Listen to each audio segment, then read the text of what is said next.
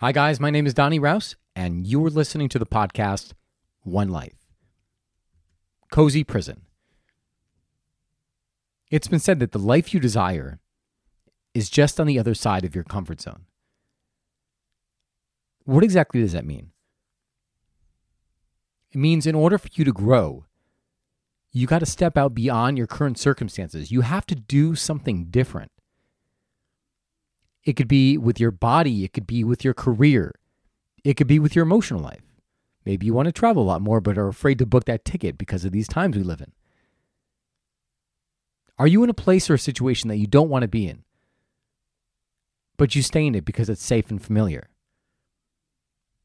See, in order to gain life you want, you've got to give something up. A few weeks back, I was in Miami and while on the street, I met these two girls from Los Angeles. We kind of hit it off immediately, and they were going out to lunch at a, to a ceviche place, and they invited me to come along. So, uh, even though I just ate, I decided to go along just for the conversation. While we were sitting down, as I do with most people I meet, I started to get into travel. I asked them, Well, where have you been? Where do you want to go? Trying to see if there's any place that I've been that maybe they haven't. So this way I could kind of give them that burst of inspiration, that spark to book that trip. Or maybe I could get inspired myself by a place they've been that I haven't.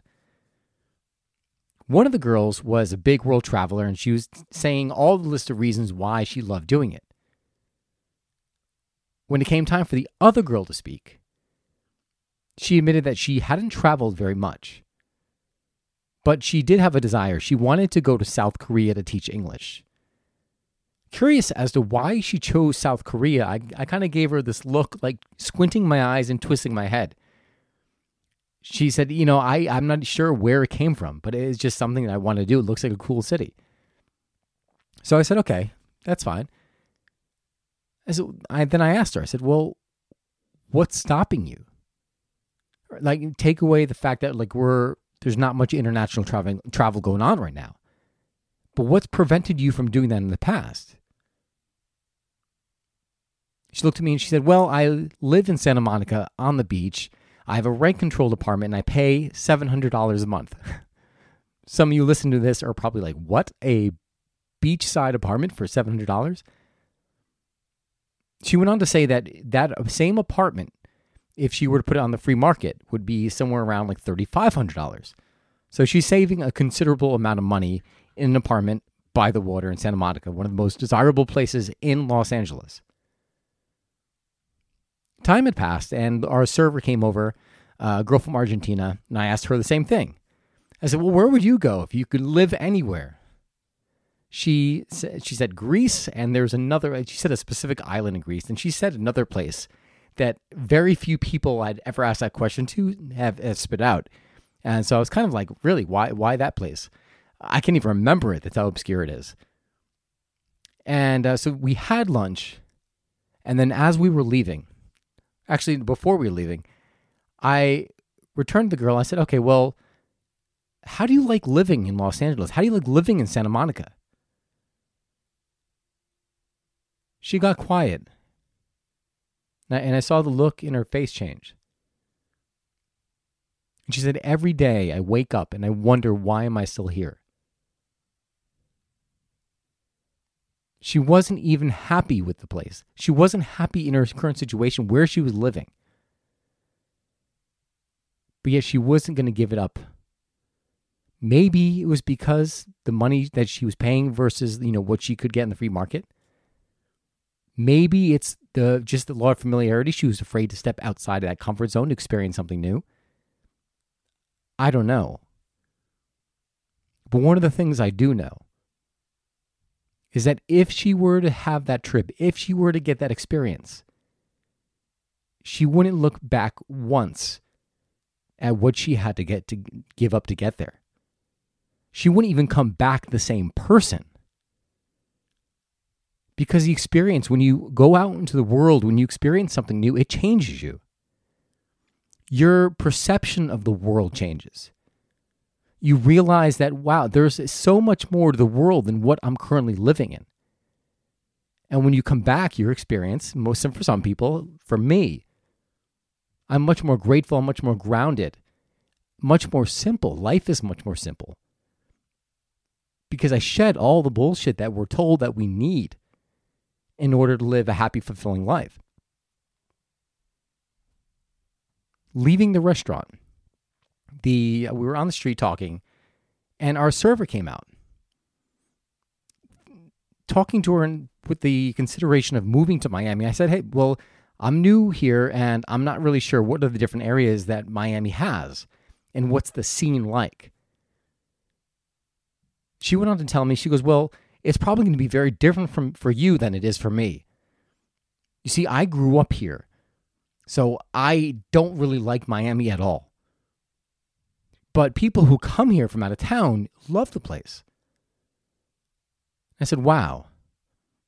Two people in a row, unhappy with their current situation, unhappy with the place they're living in, but unwilling to make the change.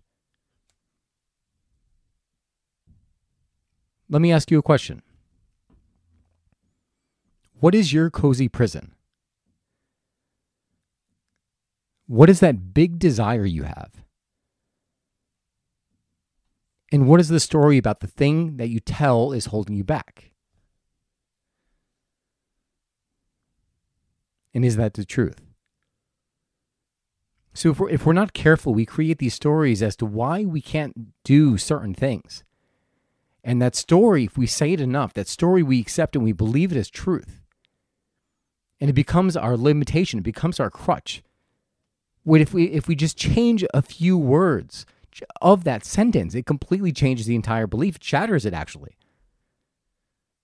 I'm going to leave you with one more question, and this is the most powerful one of all. By making that decision, by going after the thing and giving up that story,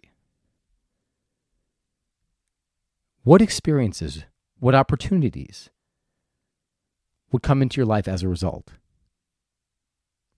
As humans, we tend to think about the thing that we're giving up and what we're going to be lacking. And we give more points to that, more, more credit to what we're giving up than what we're going to gain. It's been said, I've gone to seminars, I said someone is willing to hold on, they're doing they're willing to do more to hold on to $10 than to make $100. And I want you to know that in order for you to get the very thing you want, to experience that experience you want in life, to be happy, to do anything, something has to be given up. And I promise you, what you're giving up is nothing compared to what you're going to gain. That is all I've got for you guys today. I hope you enjoyed this podcast episode. Uh, if you enjoyed this, I encourage you to Please subscribe, share the podcast, One Life Podcast with Donnie Rouse with your friends, your family. Take a screenshot, share it on, share it on social media. Um, also, if you go to www.donny.com, I'm doing workshops pretty much on a weekly basis with the premise of getting you to figure out what it is that's going to make you feel alive. What is the thing that you're driving towards? As well as understanding where are you getting hung up? What's holding you back? What's preventing you from going after the very thing that you want? And the last part of that workshop is taking an action step. For some of the people listening, it's working privately with me. For others, it's maybe making that move, going to that new city, making that trip. But the point is to give you clarity. The point is to ask you a different set of questions that you typically ask day to day because by asking a different question, you're going to get a different answer. That is all I've got for you guys today. Thank you so, so much for tuning in. I hope you enjoyed this episode of One Life Podcast with Donnie Rouse. God bless, and I will see you soon.